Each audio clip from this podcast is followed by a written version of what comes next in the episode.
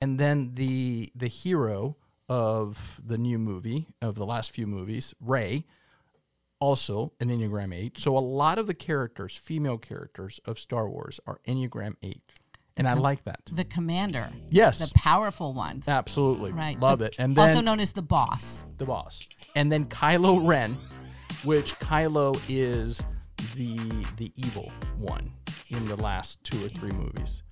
Guess what Enneagram type he is?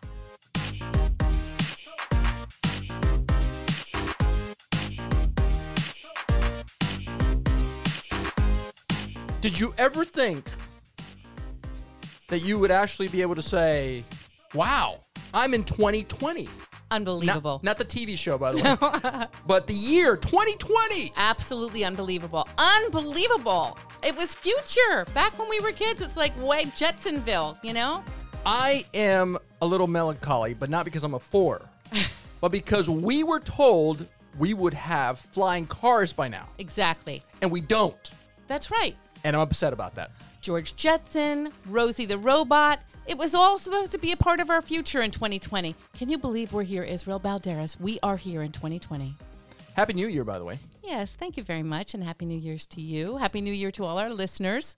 I don't. Uh, I don't want to tell our listeners what a what a wonderful time we had at your party, but I'm going to say, what a wonderful time we had at your party. You had a New Year's Day party, Yeah, and you do this every year. we do. Ah, we do. Food, fun, friends, family. Yeah. It was a blast. So thank you very Oh, much for inviting me and my family Thank to you so much for coming. It was fun to have you guys. I think what is this? Maybe the fifth year you've been.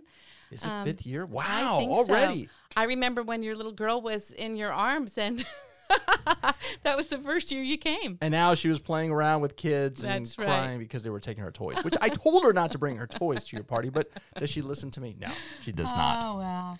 All right, so this is now our fourth epi- no third episode. I'm running here. Um, I'm, I'm running ahead. I'm already thinking about four or five rev. episodes. This is our third episode. Uh, we are taping uh, uh, January. What is it? January third. Yeah. So, you know, a lot of things have happened since our last episode, not just a new year, but uh, you know, we're about to start a new semester here right. at our at our workplace, That's Palm Beach right. Atlantic University in in just a few days.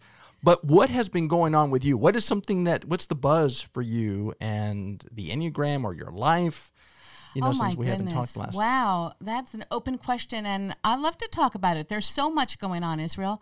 Um, about a month, about a month ago, or a little while ago, I joined a forum on Facebook for fours, and it was it's really been interesting. The four forum.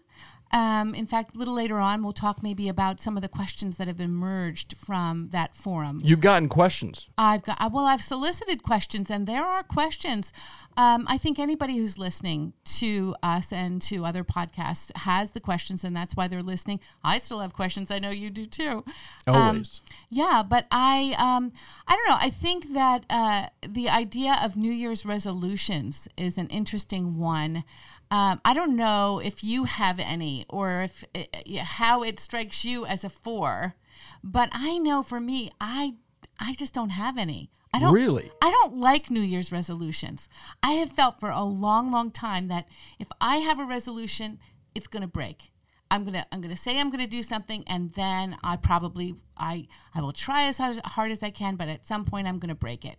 So I try not to make resolutions. I wonder if that's a fourth thing. Are you that way, or I like to uh, set resolutions, and actually, I there's a great article at relevantmagazine.com, and the article is about all the different types in the enneagram and what are what are your strengths and what are your weaknesses, what you should do and, and not do. And for type fours which usually you know they're the individualists, they're the romantics.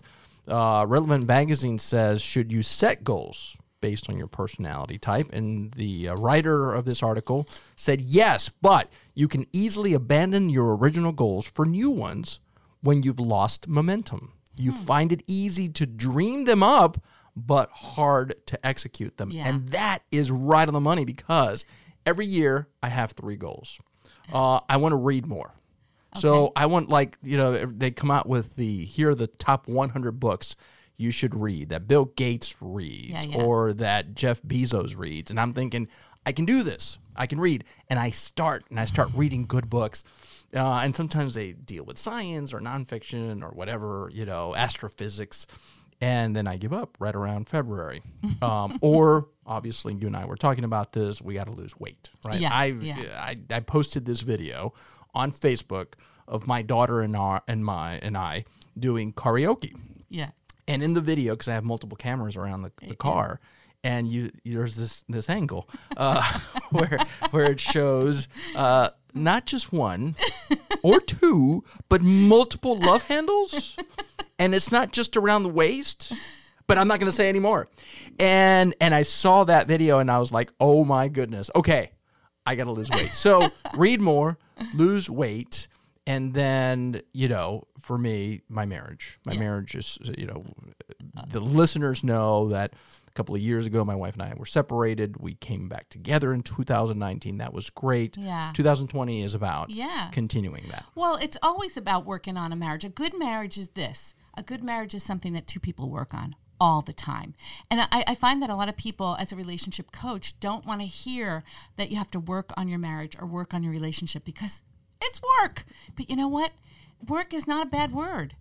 Uh, work is not a dirty word. When you're working on something, you're advancing, you're progress- progressing, you're making strides. And, eh, you know, from my perspective, and I know yours too, I mean, a relationship is worth that. It's worth giving the attention and focus to it. But I'm going to tell you something. I saw that video that you're talking about with the love handles, and I think it was adorable. Anybody who saw it, that little girl of yours singing karaoke, and you two together, I can't imagine anybody noticing any any love handles. Well, yeah, because again, you hit the nail on the head. It was adorable because my daughter was singing one of her favorite songs, which happens to be "Girls" with a Z. Yeah. And so here's you know, Yeah. daddy, uh, you know, the, the the daddy of a little girl Yeah. that's singing about girls. Yeah. So yes, it is adorable. But let's be honest. Well- you at least at least were honest, and you said, "Yeah, you're right. You, there's a lot of oh, love handles there." Well, I, mean, I didn't say there's a lot. I know I need to take off 20 pounds too. But I want to talk a little bit about New Year's resolutions. Other people, many people have them, or set, whether you call them resolutions or goals, as you're talking about. Wouldn't it be fun to kind of look at what each type might resolve to do or what might be healthy? And I was looking around the internet and I was um, reading something from another relationship coach. Her name was Stephanie too, Stephanie Ross. So I'm going to give her high, you know, shout out here and high props. and what website was it? Was this a website or was It this? was, I think it was her her website. Okay. Um, and so for type one, let's go through these types and see if they resonate for you or um, if you can add something to them. Go ahead. Type one. The problem is. Um, and put in a question Do you give up too quickly if you cannot execute with consistent perfection? Well, realizing that setbacks are part of any change process, what do you do after the setback is ultimately after the setback is ultimately the measure of a success. So the so the resolve or the resolution for the one is resolve to keep going even when things get messy.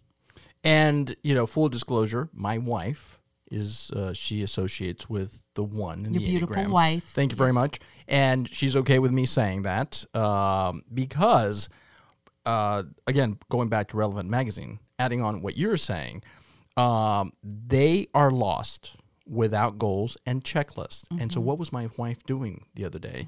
she was actually creating a calendar and she was sending me like Google or iCloud links so that my calendar at work and what I do is linked to hers and what she's doing because for her, she feels empowered by having this checklist or this calendar mm-hmm. that shows what mm-hmm. she's going to cook, what mm-hmm. she's going to do during the day mm. because you know she's a writer, she's writing a book, so she wants to be organized. So you hit the nail on the head for a one.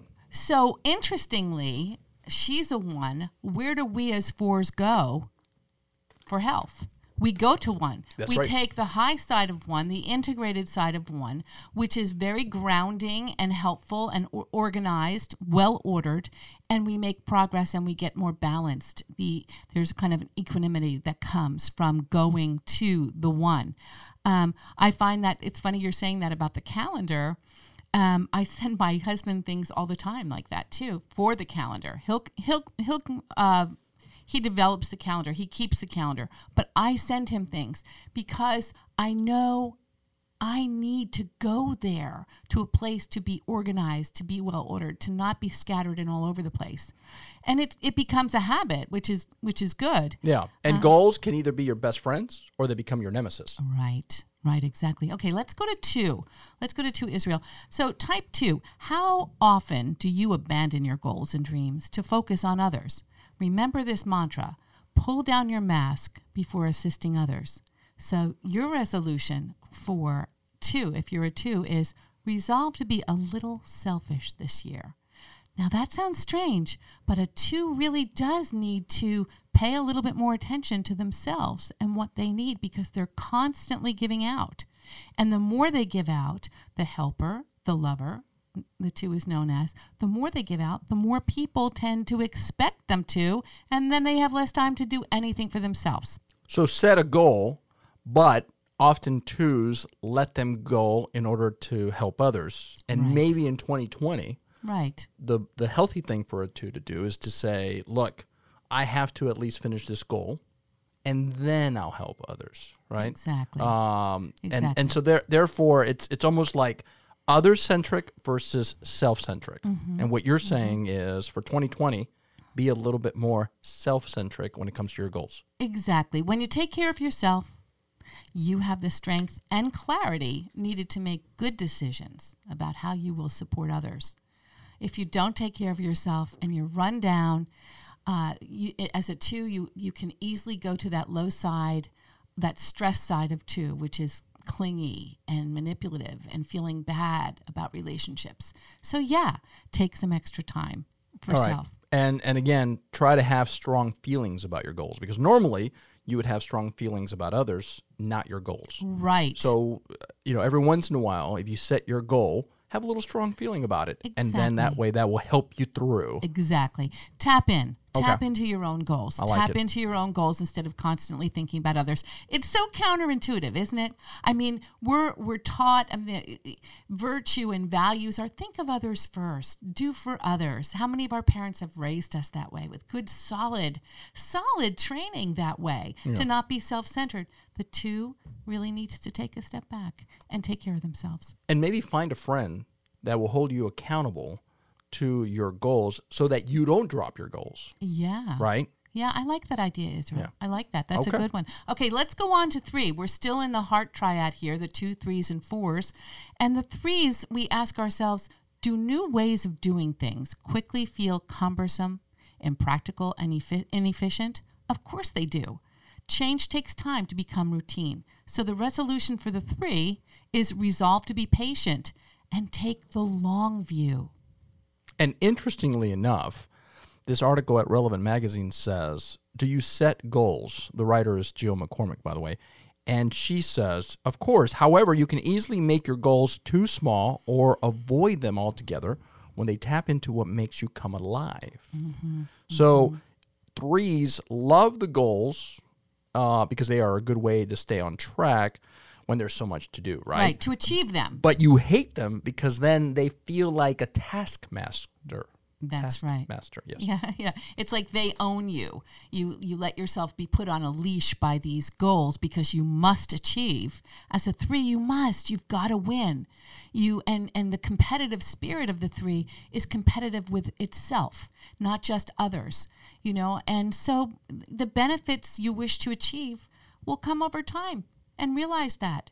That's a good discipline. Remember, tell yourself, um, I resolve to look at the long game, take the long view, and be patient. And sometimes, I mean, people will say, how do you, it's great to say be patient, but how, how do you become patient? You can't just say, oh, be patient. Well, you know what? I do think that a little bit of healthy self talk is in order here uh, to speak to ourselves and say, self, you're going to wait on this yeah, it feels frustrating, but you're going to wait and you're going to keep that goal and you're going to keep walking towards it, even if it's little steps.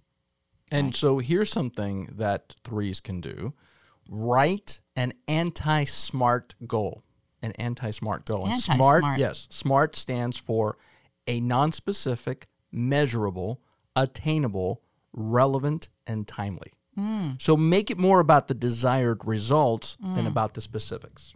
I like that. So look at towards the end. That's good. Yeah, when you first said smart goal, I of course thought of smart houses and smartphones, and I'm thinking, what does this have to do with tech?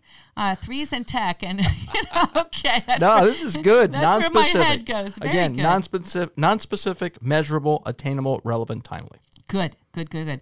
Now, Israel Balderas, we get to the four. The our fours. favorite subject. You right? and I are fours, individualists, romantics. That's right. And we are going to explore the four today in greater depth because we have each other as guests instead of a specific four. We you're gonna put me on the hot seat? Oh, yeah, because I know you're going to put me on the hot seat too.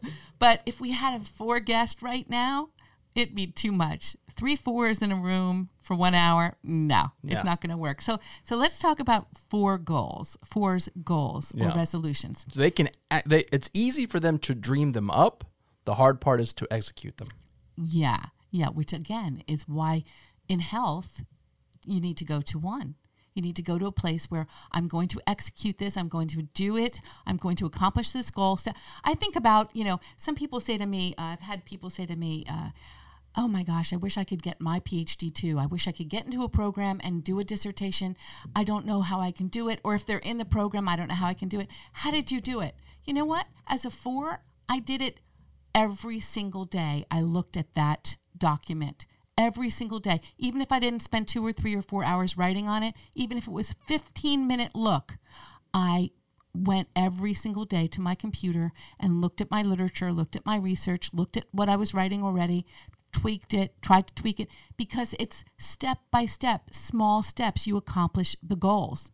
And so for the four, for me, the four going to one, that's that's a good example. Now, in, as far as resolutions with the four, um, sometimes we could ask the four, do your efforts feel empty or meaningless? Uh, a goal is reached by taking a lot of small steps, the steps I was just talking about. Experiencing the significance and meaning of your efforts as a four comes over time, like the three. So the resolve is to celebrate forward motion and incremental improvement. Celebrate that. Don't pass it off as nothing. Well, that didn't mean much. I put eight hours into this and I only got the house painted halfway. Celebrate that. Hey, got the house painted halfway. I've only got halfway to go. Right? Yeah. As writer Rachel Webster says, you know, goals are overarching, they are romantic visions of what should be. And so if you focus on what you were saying, which is the achievable marks, mm-hmm, mm-hmm. then over a long period of time, mm-hmm. you will see tremendous results, right? Exactly. So for me, you know, I'd love to read 100 books in 2020. Okay, finish one. There you go. Finish one. Right. Don't look the whole piece. Right. And then when you finish one, then go for two. That's right. Because there's nothing worse than looking at 20 books on your bookend, on your on your end table, 10 on your uh, uh, your side of the bed, 10 on her side of the bed, or my my husband's side of the bed, and saying, "I'm I'm going to get to it. I'm going to get to it. I'm going to get to it," and never really getting to any of them. It's- Right. It's not. Uh, and that's why you can easily abandon your original goals uh, for new ones when you've lost that momentum. So the idea is momentum. So for Mm-hmm. me, for example, you know, going to the gym, I want to lose 20 pounds as well. It's a little bit at a time. That's it's right. Just, just go. That's right. Even when you're tired, That's right. Just go today. Can you do 30 minutes of biking? That's right. And then afterwards, you feel great. That's right. That's where I'm going after our show today. Israel, I'm going to go do 30 minutes on the bike. Yes, and uh, something that might help fours, find a friend that that will help you to remind you of why you're doing it, right? So for me, why am I doing it? I want to lose weight because I want to be around for my kid when she's 20. Yeah. I want to be healthy. Yeah. So a friend to remind me you got to go to the gym, not because you got to lose weight, but you want to be healthy. That's right. And I don't want to say how old I am, but Yeah. I've been around for a while. That's you know, find the why That's right. of what you're doing That's right. and that might help fours to achieve their goals. That's right. Okay. I, I I'd like to play tennis again. I really would. I haven't played tennis in a few years, and um, it's Are you pretty good? Have you ever um, thought about playing pickleball? By the way, You my wife and I are thinking about playing pickleball. You know what? Our friends John and Lou were talking about pickleball the other day. Yeah. And so I'm seeing if the Big E is into it, and if so, I'm I'm going for it. But like the way they were describing it, I believe them that it's fun, but I like power tennis.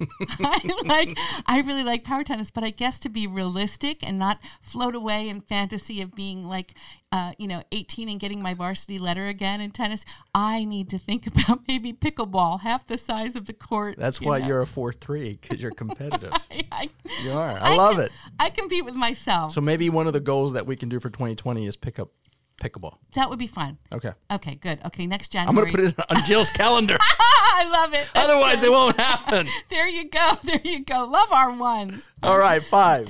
Fives are amazing to me. They're I- shouldn't use the word amazing. Fives, I'm sure you are amazing, but to me, fives are um, so complex, and um, yet we both, as fours, have five wings. But fives, a solid five type ego type, is is. is has a tendency to isolate themselves and drill down so deeply in a subject that they uh, might l- love people, but really can only only has so much energy for people. So the question uh, because they got to renew again and again. So, so the question we ask for the fives, uh, the five should ask himself or herself is: Do you choose goals that further isolate you from people?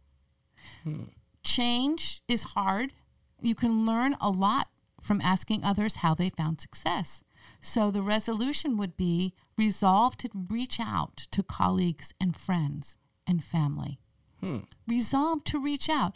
Push yourself past your feelings. Yeah. Because you know fives will feel amazing after they've achieved a goal, right? They will they will feel great, and for them it's the opposite of a four, which is when they look at setting smaller goals, right, and they stretch over a period of time, then they see that they're okay with little pieces achieved over a long mm-hmm. period of time. Mm-hmm. So for mm-hmm. for the five, make sure that you know the goals are helpful and that they are not tasks that have to be rigidly accomplished. Right, right. Um, good. Okay, so let's go to six. Do you have anything more on five? Or can we No, go that's to it. You go to the- go to the loyalist. Ah, six, the loyalist. I love my six. You said that your wife is a one. Well, I'll say it out loud. My husband is a six, and I love that man. So, this is the question he needs to ask himself. And all you sixes who are listening, this makes a lot of sense. Does a fear of unforeseen consequences prevent you from trying something new? If so, flip it around. What are the consequences of not doing things differently? So resolve to trust the process. Resolve to trust the process and find out. And I think that that would be hard for a six, but doable, Yeah. totally doable. What do you think?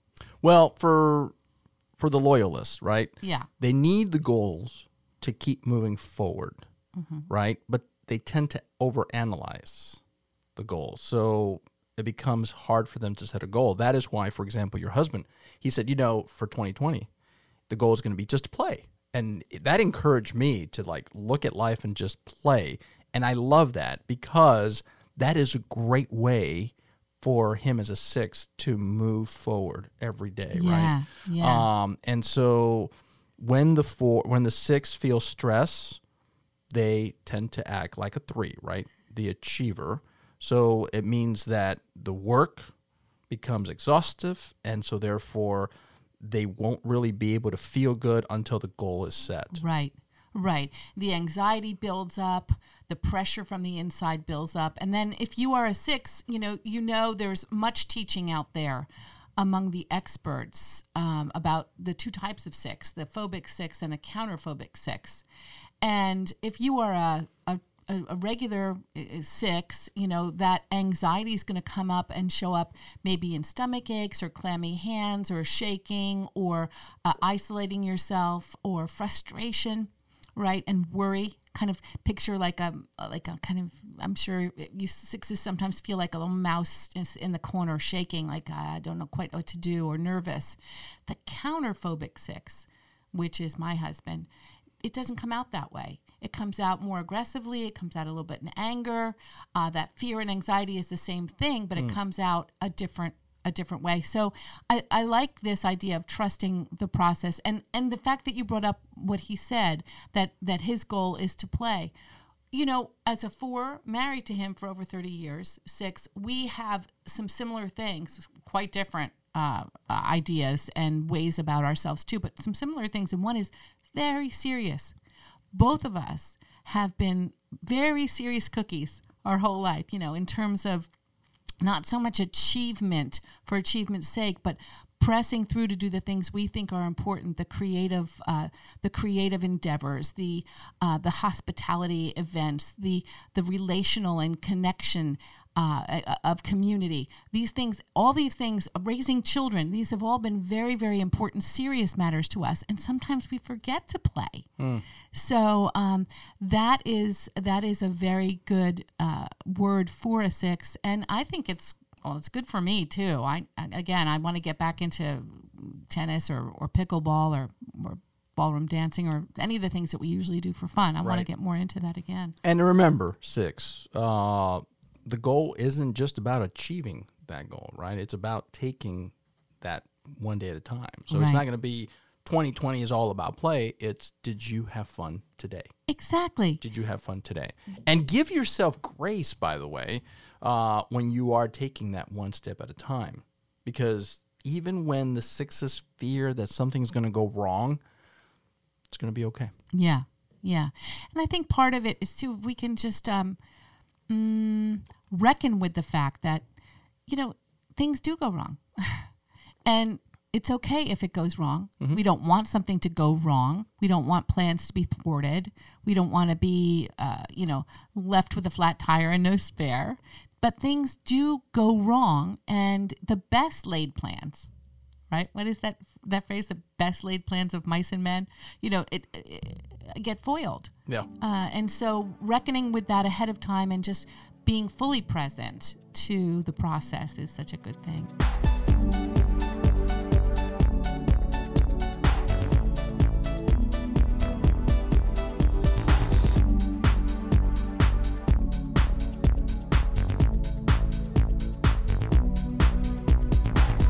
Okay, let's let's move to seven, our fun number.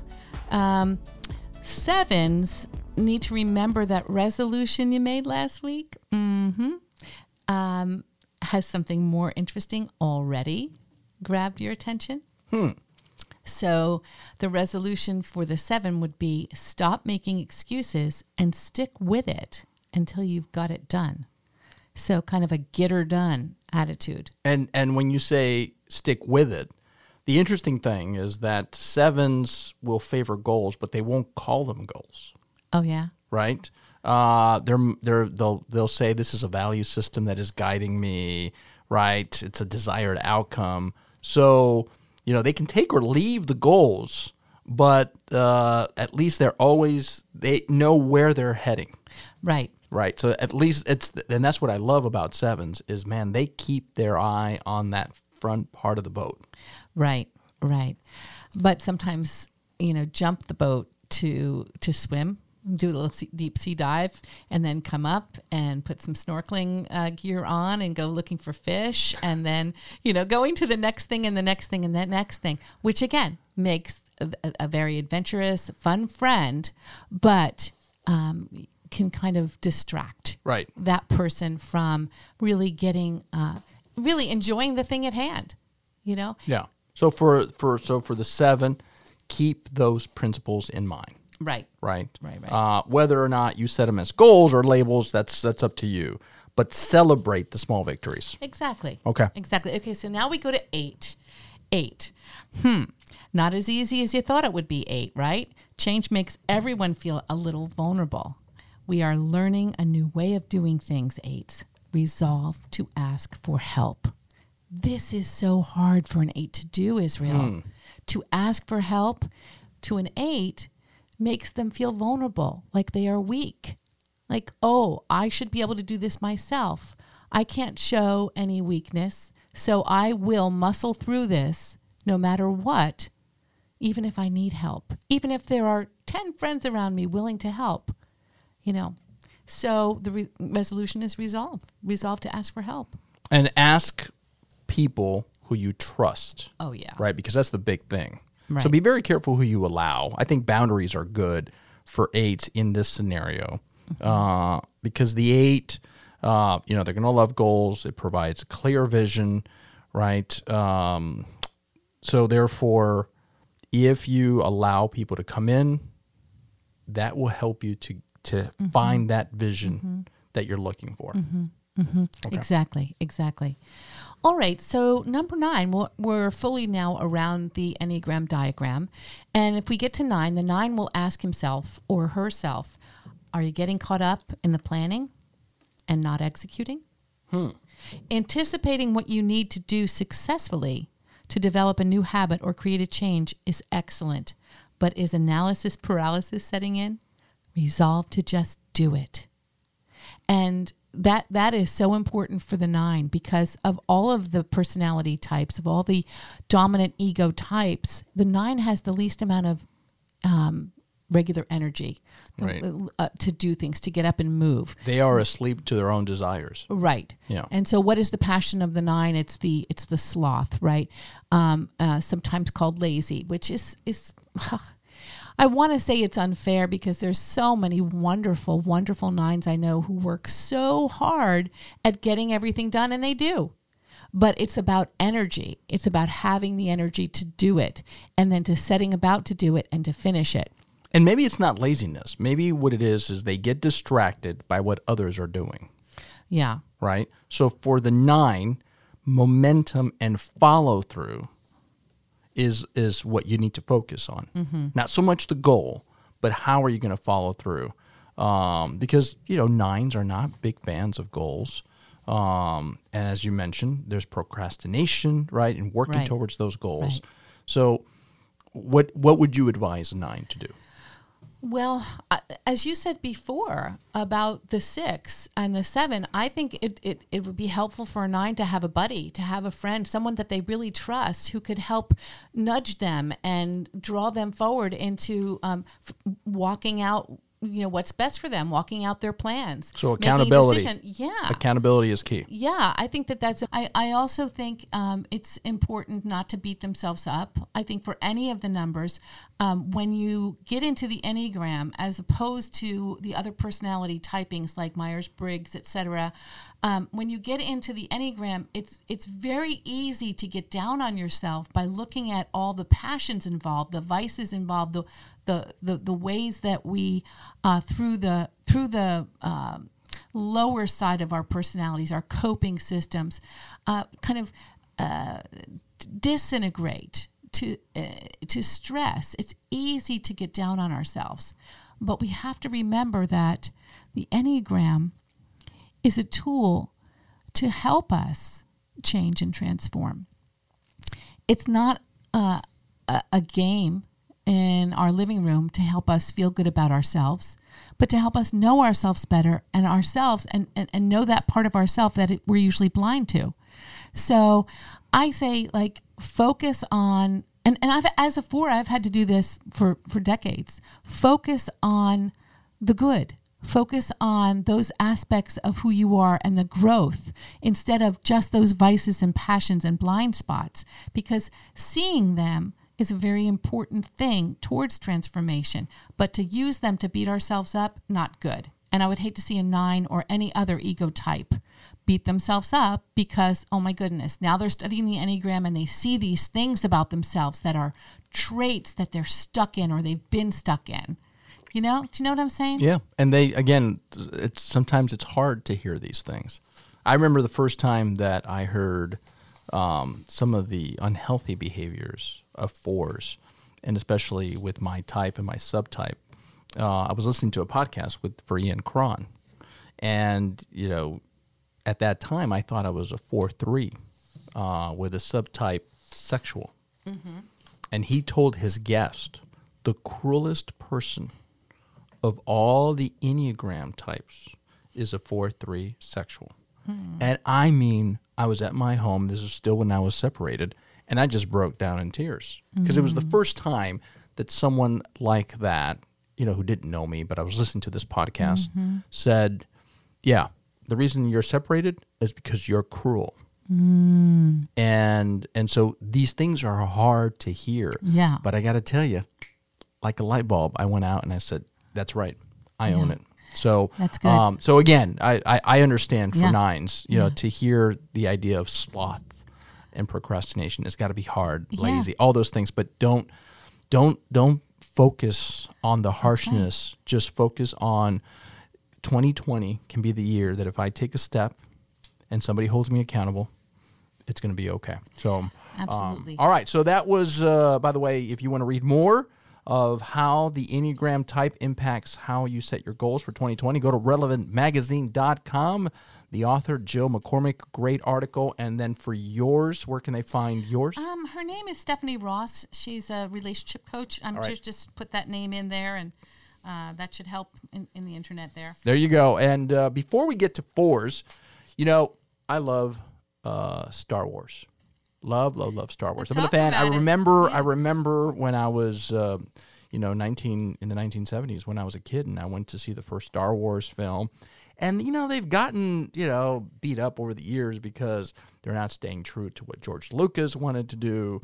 But I ran across a great article, and I just want people to, if, if they love the Enneagram, uh, Screen Rant, screenrant.com, listed all the different characters from Star Wars and what possible Enneagram type they are. Now, somebody brought this up because they were saying, well, wait a minute, one of the rules in Enneagram is that you're not supposed to type people. Mm-hmm. And in your first podcast, you were saying, you know, so and so historical figures or figures of modern day era, like presidents and, and actors, how could you be saying the what types they are? And of course, we got I'm, I had mentioned that the, that information came from the Enneagram Institute, and it's the idea that well, they exhibit this kind of personality, right? Right. And it matches up with the description of these types. So it's not that we're saying they definitively Right. are these Enneagram uh, Exactly. types. But this would be sort of if if we had to Yeah. uh, talk about the Enneagram with these characters, this is what they would be. So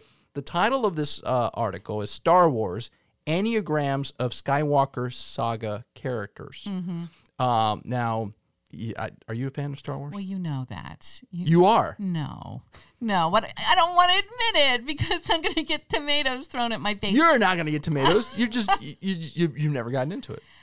I like Mad Men and Lost and all of these great series over The the, Walking Dead. No, not The Walking Dead. Are you kidding? You like The Walking Dead? Yes, I actually do. I'm, Oh I'm, I'm going to admit to that. Okay, All right. go so, for it. uh, and and I will admit to this. You want to get tomatoes thrown at you. I love both Star Wars and Star Trek. Oh my goodness. That, by the way, will get you excluded Oh, from both goodness. camps.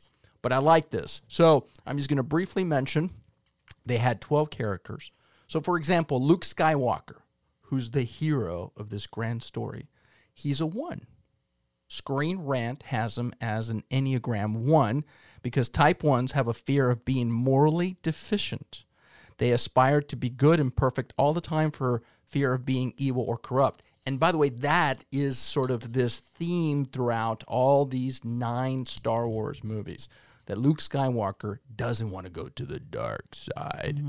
Um, and then there's Leia, who is the who is the sister of Luke Skywalker and who is the mom of uh, of the the new evil guy Yeah. on, in the new movie. And so uh, Screen Rant What has number is she? Enneagram eight. Eight. Eight, a powerful Ooh, woman, strong woman. right? Fe- uh, uh, fears being controlled or harmed by others, which it makes sense because she was she didn't want to be controlled by Darth Vader, and so is Han Solo. Han Solo, the her love interest, also an Enneagram eight, and then um, Obi Wan Kenobi, if you remember, he's an Enneagram six. Right, sixes are known for being reliable, committed, and anxious. They constantly troubleshoot against potential future problems. That was Obi Wan, uh, and then the the hero of the new movie of the last few movies, Rey, also an Enneagram eight. So a lot of the characters, female characters of Star Wars, are Enneagram eight, and I like that. The commander. Yes, The powerful ones. absolutely, Right. love The- it. And then also known as the boss. the boss, and then Kylo Ren, which Kylo is the the evil one in the last two or three movies. Guess what Enneagram type he is? Don't tell me. Uh, Yes. sexual four. He's a four. A four. He is a four. Kylo is the heir apparent to Lord Vader, right? Uh, the evil one. So it's no surprise to us that he shares the same Enneagram as Anakin, who was Darth Vader. Uh, Kylo's emotions are always just below the surface, and it doesn't take much for them to bubble over. so I think that's a great transition into talking Yes. about the Force. I think it is too. You like that? So, by the way, if you want to read more on that, go to screenrant.com. The headline by Tegan Hall is Star Wars Enneagrams of Skywalker Saga Characters. So, so please make me feel a little better because right now I feel like the evil one, like No. Kylo Ren. no, you are not. It's Darth Vader, right? Yeah, yeah, An- were- Anakin. Yeah, yeah, yeah, Darth Vader is the bad guy, and that's his. That's his. You know, that's his uncle. I think it's fun to to look at those kinds of things. Like I could go through some of my favorite longtime series, like No, wait, sorry. the West not, Wing. Not his uncle, his grandfather. sorry. grandfather. Yes, Kylo's grandfather is Darth Vader. I had to look at the family tree. sorry about that. Wow. Okay, so that's fun, Israel. Thank you for that. Um, let's explore the four. We told our listeners that we were going to do that. Take the the rest of our time together this week to talk about the four. So I'll start with this: the average space of a person with a Type Four personality is that they are, are emotionally honest, creative, and personable, or not personable so much as very deep personally but they can also be moody and self conscious. The interesting thing about fours is uh, if you are a four, you know this, they are nonconformists, uh, even to the point of being unorthodox. They're individuals who value originality to the max. Typically, on the low side, or I should say, even in the average side, they have problems with melancholy, self indulgence, and self pity. Now, at their best, fours are inspired and highly creative, and they are able to renew themselves and transform their experience through empathetic, passionate, authentic creativity and uh, vulnerability. That's at their best. But at their worst, they can be overly sensitive, self pitying, emotionally self destructive, and prone to envy. And I think that the prone to envy and all of the things at our worst, and I will say our because everyone knows we're fours, um, at our worst is a season or a time or a moment in the day. It's not who that person is. One of the things I've been finding as I've been um, interacting more on these forums, these four forums, and talking with people who are are uh, of that ego type, is is we, we some people tend to see the number, the low side of the numbers. Well, that's who I am. That's just who I am, and kind of get stuck there. Yeah, and you know, again, they got to remind themselves you are not your number. You're not your number. And um, the low side of the number, the overly sensitive, the overly melancholic, the depressive sometimes, that does not mean that every four lives there. That's just the tendency towards the low side. So I had someone tell me the other day, well, uh, you can't be a four if you're upbeat and positive and you smile a lot. And I thought, that's interesting. you know, well, And was there a reason why that person said that? because they don't smile a lot, they're depressed a lot, and they can't imagine being anything else, and they attribute it to just just being a four.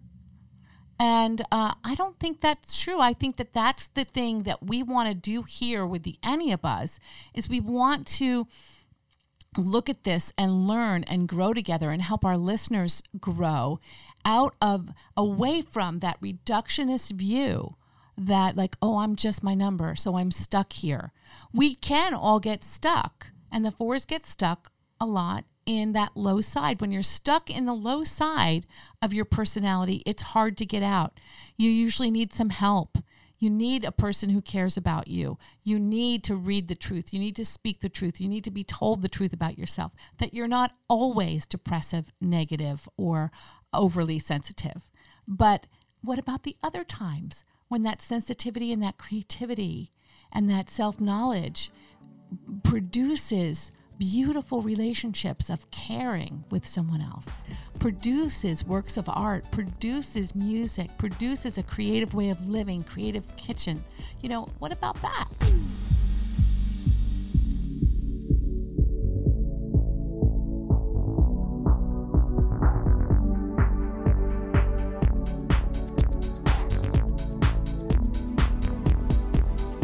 Henri Nouwen has this um, has this quote on his Twitter feed, and he says, "You know, here are the five lies that we buy.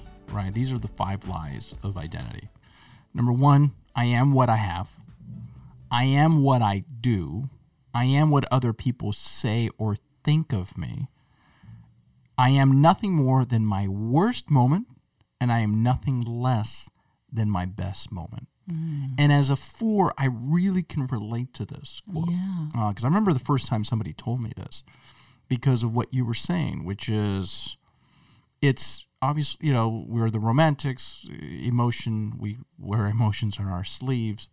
But I think during the low periods of my life the last few years and how the Enneagram types helped me was to really work through those low emotions. Mm-hmm. Because it's okay mm-hmm. right? Uh, anger is, is is not a bad emotion. It's one of our primary emotions fear. Um, and and i think to to say it's okay that i'm depressed. Mm-hmm. I remember taking my daughter you know back to my wife you know because I, I had her every other weekend. And i remember you know going home and crying. And then I would tell my daughter, who you know she's very young, I would tell her, you know, I miss you. I, you know, after I drop you off, I, uh, I I cry. I go home and I cry. Mm. And somebody said to me, "Gosh, do you think that's a good thing that you tell your daughter that you're crying?" And I said, "Absolutely, it mm-hmm. is, mm-hmm. because I don't want to keep these emotions inside. And this is and I'm not releasing them so that I can make her feel bad. I am releasing them so that I can understand these emotions are part of my life circumstances. And it's okay. It's okay for me to share these emotions. Um, so to that person who thinks, wow, a four is nothing more than their lowest emotions, I don't think that person understands. No, no, no. Listen, there's a way for us to be okay with the low emotions and be okay with the high emotions. It's working through them, right? It- it's it's working through them. Oh, you are absolutely right. And I'm so thankful that you can share that openly and that you will share that openly with our listeners. Um, it gets to the core of something that I have believed and practiced and teach for a very long time. And it may seem like it oversimplifies things, but I call it honesty times three or honesty x three. Um, we, if we want to grow at all, if we want to transform, we have to be honest in at least three ways and that is honest with ourselves about ourselves, honest with at least one other about ourselves, and honesty with God about ourselves. When we bring this honesty, how we really feel, what we're really thinking, out from hiding, that's where we really can be on the path to growing as a person and having healthier relationships. Healthier relationships with ourselves, not feeling self alienated anymore. Healthier relationships with our spouse and our friends, our parents, our families, our children, and healthier relationship with our creator. You know? And so honesty times three. It's it's a it's a shortcut way of saying it, but I think it's just so important. Um, the death or the tragedy or the the pain of not being honest and shoving it down and hiding ourselves behind our masks is something that just it will kill us. It will kill our relationships. And so um, the four the four has the opportunity to do just what you did to say hey i see this now and I guess I didn't see it before. I've been hiding it, uh, not even thinking about it. I see it now. So, now what can we do with that to move on and do better and be healthier? Yeah, and I think for me, when I when I when I really discovered that I was a four, it was through the emotion of envy. Because right away when somebody said, you know, fours, people who identify with fours, that's the thing that that you know, envy is a reminder that others seem to enjoy the happiness that fours are denied. And part of why um, I think I associate with a four is because of my own story of being abandoned by my father, that my father didn't want to have a relationship with me, that I always wondered why, you know, he doesn't want to be around me, whether I was five, six, or seven. And then he had a second family, and it was his family was more important than me. And so that envy, you begin to wonder why others mm-hmm. are doing so great. Mm-hmm. And I've struggled with that. Mm-hmm. I really, I really have. Mm-hmm. Um, I I went to a law school because I'm a lawyer, and I went to a law school, and I went to a law school that was in Washington D.C. I went to Columbus School of Law, the Catholic University of America, Columbus School of Law, and so it's it's in Washington D.C. So you can understand that everybody that goes there, they're high achievers. You know, everybody's either a one or an 8 mm-hmm. um, and so I have friends that have been so successful that graduated with me. Right, one is about to become a federal judge. One is a commissioner at the FCC, the Federal Communications Commission. One is running for Congress. One is uh, assistant general counsel mm-hmm. at Nike. Mm-hmm. Um, one is an amazing criminal uh, defense attorney in New York City. And so, one of my struggles has been to not feel so down about what is missing about me that they went on to do great things, but I didn't. With my law degree, with my with being a lawyer, right? Right, because I chose a different path. Right. Now I chose a different path as a broadcast journalist. Number one, because when it got hard to get a job as a lawyer, for whatever reason, I mean, I got the grades, I did what I was supposed to do, but for some reason I couldn't. And there were times when I thought, well, was it because I'm Latino? Mm. Is it, you know, it was it was the dark thoughts. Mm-hmm. But I know for a fact that if I had been an attorney, I would have gotten divorced because it was at a time when my marriage wasn't doing that great. Mm-hmm, mm-hmm. And if I'd gotten divorced, I wouldn't have my daughter. Mm-hmm. So, broadcast journalism and now teaching, it's it's not that world of Washington D.C. Right. or corporate America or New York City. And so for me, what I've had to do is to step back. And when I start hearing that little voice, that envious voice, mm-hmm. that could be you. Mm-hmm. You could have done that. You could have mm-hmm. done that. Mm-hmm. I have to step back and say, no, that's that's not that's not what life is about. That's right. Because I have an amazing marriage. That's right. I have an amazing daughter. That's right. Um, through my work here, I have an amazing friendship with you.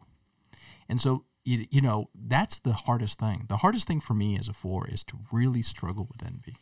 I know why I have this little voice that says you're missing something. Mm-hmm. That's my dad. Mm-hmm. Um, but the other stuff, I have to constantly go, just mm-hmm. that's okay. Mm-hmm. It's okay that I'm that mm-hmm. I'm not there working on Capitol mm-hmm. Hill. It's okay that I'm not at the network level. Um, and I've learned to enjoy the here, the now, and the wind blowing outside mm-hmm. at 8 a.m. of my house. Does that mm-hmm. make sense? Oh, it makes so much sense. It's it makes so much sense. It makes sense uh, in terms of the enneagram too. Like like the the twos and threes and fours compare. They compare themselves, and we fours it's com- we compare ourselves. That's where that envy comes in. But you just gave us such a beautiful example of what happens when we allow that sensitivity and that vulnerability um, that is is is so easily uh, we can choose to hide it hide it. But when we don't hide it and let it come out how much healthier our life is how much we can help others with it how much the expression of it gives life and um, and beauty and strength to people all around us. And I, I do that too, Israel. I mean, I, I, I have to do that self talk. Really, what you're talking about is saying to yourself, no, I chose this. This is what I really want. This is what I chose because this is more important than making it in Washington D.C. or some other. And thank God you didn't. I mean, thank God. I'm sure your students are thanking God too that you didn't choose that because uh, they get to know you and they get to benefit from your knowledge and, and how you point them in the direction of growth and in their professions and their whole their whole um, their whole development and formation. But I, I get it. I mean, I totally get it. I think that um, when you deal as a four, we, we deal as fours in, in, the, in a climate or an atmosphere of shame. Yeah. It's not that fear and anger aren't a part of the four ego type, but shame kind of can hang on our heads as a shroud, as a mantle. It's like you have to come out from under the shame uh, because the shame shame causes us to just uh, walk in ways that are not healthy and that are destructive to our life and help and that kind of give us that push to fall into the abyss that we're looking at right And then that shame leads to unworthiness. oh yeah Or feeling, I should say, I should let me let me take that back. Feeling unworthy, right? Uh, that somehow I don't measure up. right Uh, and it's almost like um, when I've been unhealthy, it's almost like I wear my resume on my forehead. you know what I mean? Like I want to, like I want to give everybody a thirty second elevator speech, a pitch as to why I am worthy. Exactly. And at some point, I've tried to to stop doing that because Yeah. I understand. Again, I that's not a healthy thing. no but it's hard to break i do it too it's like oh i wrote this and i had this byline and did you know i wrote this you know uh, we- and we're in an environment where you have to, right? Right. Your resumes in academia, uh, in the academy, are like five pages long because you've got to be like, I did this and I did this and I Right. did this, and and you fight against it really because do. you know how many times can I say, you know what I did? I spent an hour with a kid who just broke up with her boyfriend and she feels like the world is over. And I'm trying to convince this kid who is talented that it's going to be okay. Mm-hmm. You can't put that on a resume. no But no matter how ordinary of a life that is, right that is important to that kid Right. at that time. Right And that's when I go home and I go, mm-hmm. it's okay to have an ordinary life it is it is there's because there are extraordinary moments. Exactly. There's majesty in the ordinary. There's wonder. I feel the same way when I go to bed at night and I put my head on the pillow and there's sometimes just a smile on my face for this very ordinary life. It's it's purposeful.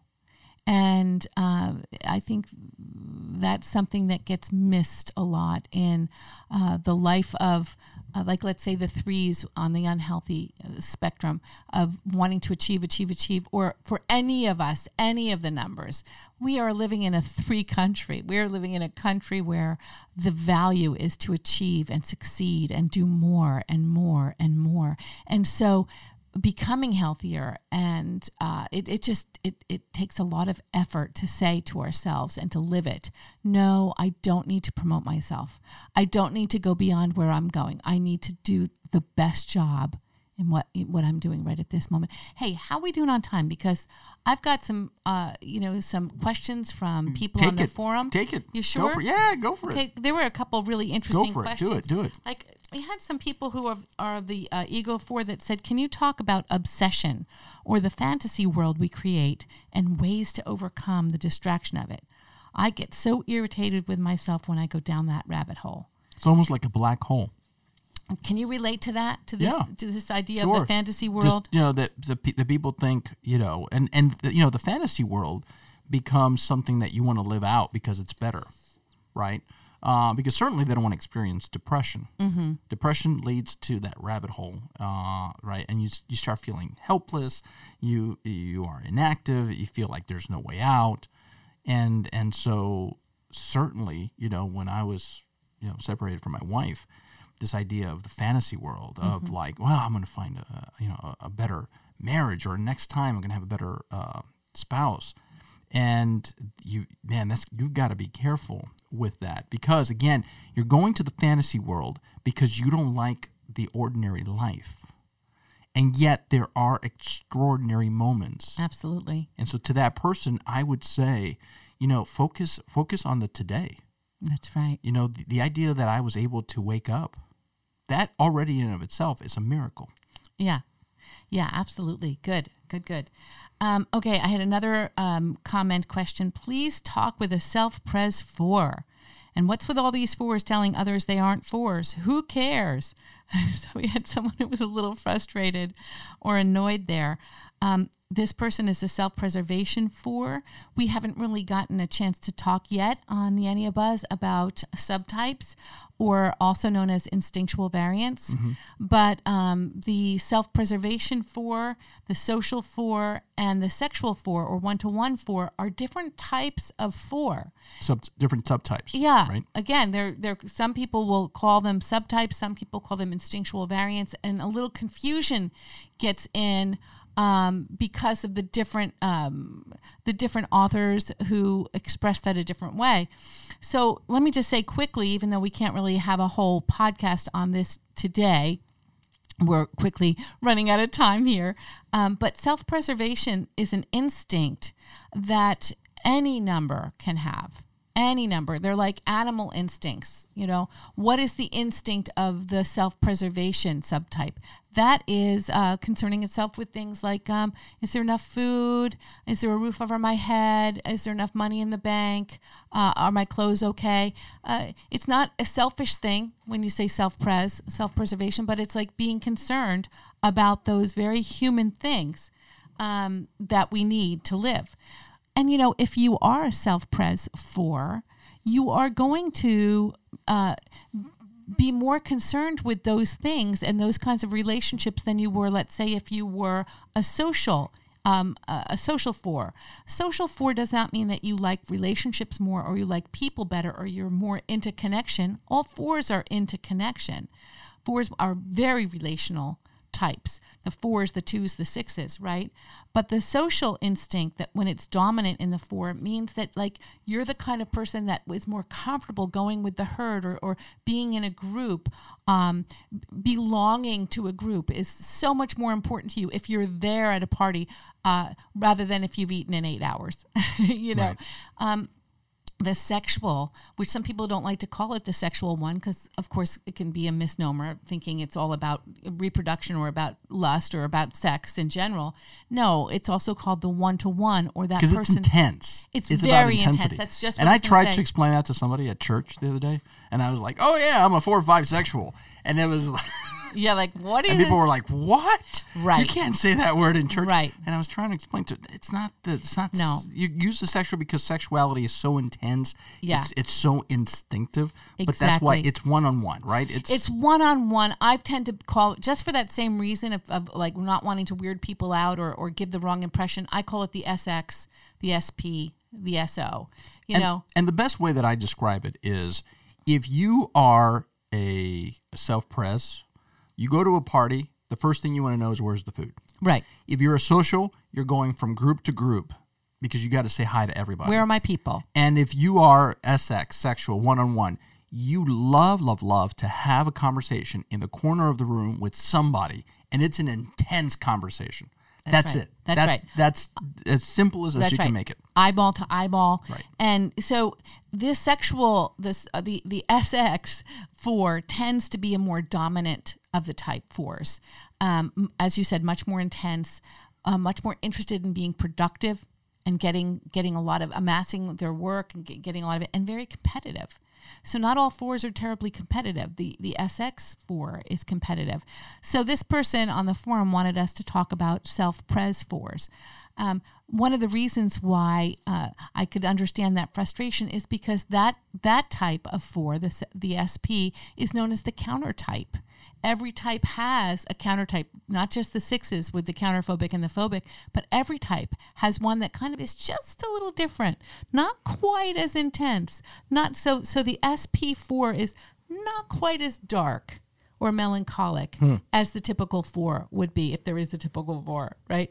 Not quite as um, prone to depression, not quite as intense about creativity, creative, sensitive, etc., but just kind of a step or two back. Um, and so I think that some that sometimes when people are fours together talking about this, they'll point the finger at the SP4 and say, You're not really a four you look more like a, a seven you're all upbeat and smiley and always bringing the positive to it or you're you know you're more laid back like a nine always bringing the peacemaker aspect of it No, that SP4 is a four hmm. because it's about motivations. It's not about the behavior.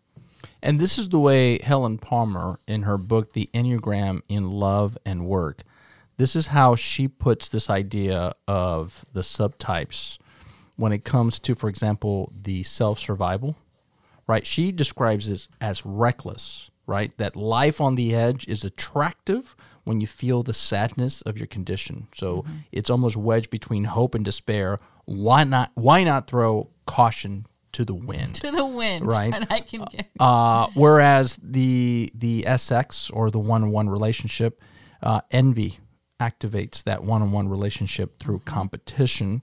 And so competitive fours, they want that special attention from special people, the unique, the exquisite, and especially the very talented people. Yeah. Um, and so that's when, for example, uh, that's how I knew I was a one one because yeah, absolutely. I, I want to go find the person who's doing some amazing things, and then I want to tell them about the things that I'm doing, Mm-hmm. right? Not because I want to be a, com- a competitor to this person, but because I want this person to see That's me right. as oh, we're both special. That's right. And that's again, that's uh, I, I don't want fours listening to this to say, "Are you disregarding my feelings?" No, no, no, no, no.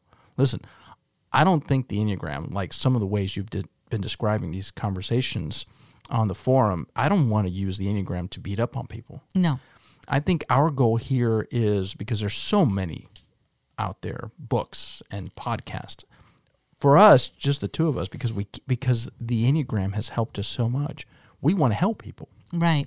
Right. And so our my point here is not to say what a horrible person you are if you are a one to one or if you are um, self pres. pres uh, I'm not calling you reckless. What I'm saying is that, and I think what Helen Palmer is trying to say is Mm-hmm. recognize. You know what I mean? Does that make sense? It totally makes sense. It totally makes sense to me. And you know, we're all sojourners. We're all pilgrims on the way. I love when you say that, You know? sojourners, because we are. We are. We are. really are. We are, and if we can help each other walk shoulder to shoulder, keep from isolating. I mean, sometimes I think the difference between the introvert and the extrovert makes a huge difference in a four as well. A lot of fours say this. This is what I'm hearing. Oh yeah, fours on the enneagram are introverts. Then they go to the uh, Myers Briggs and say they're the INFPs, and well, that's not true.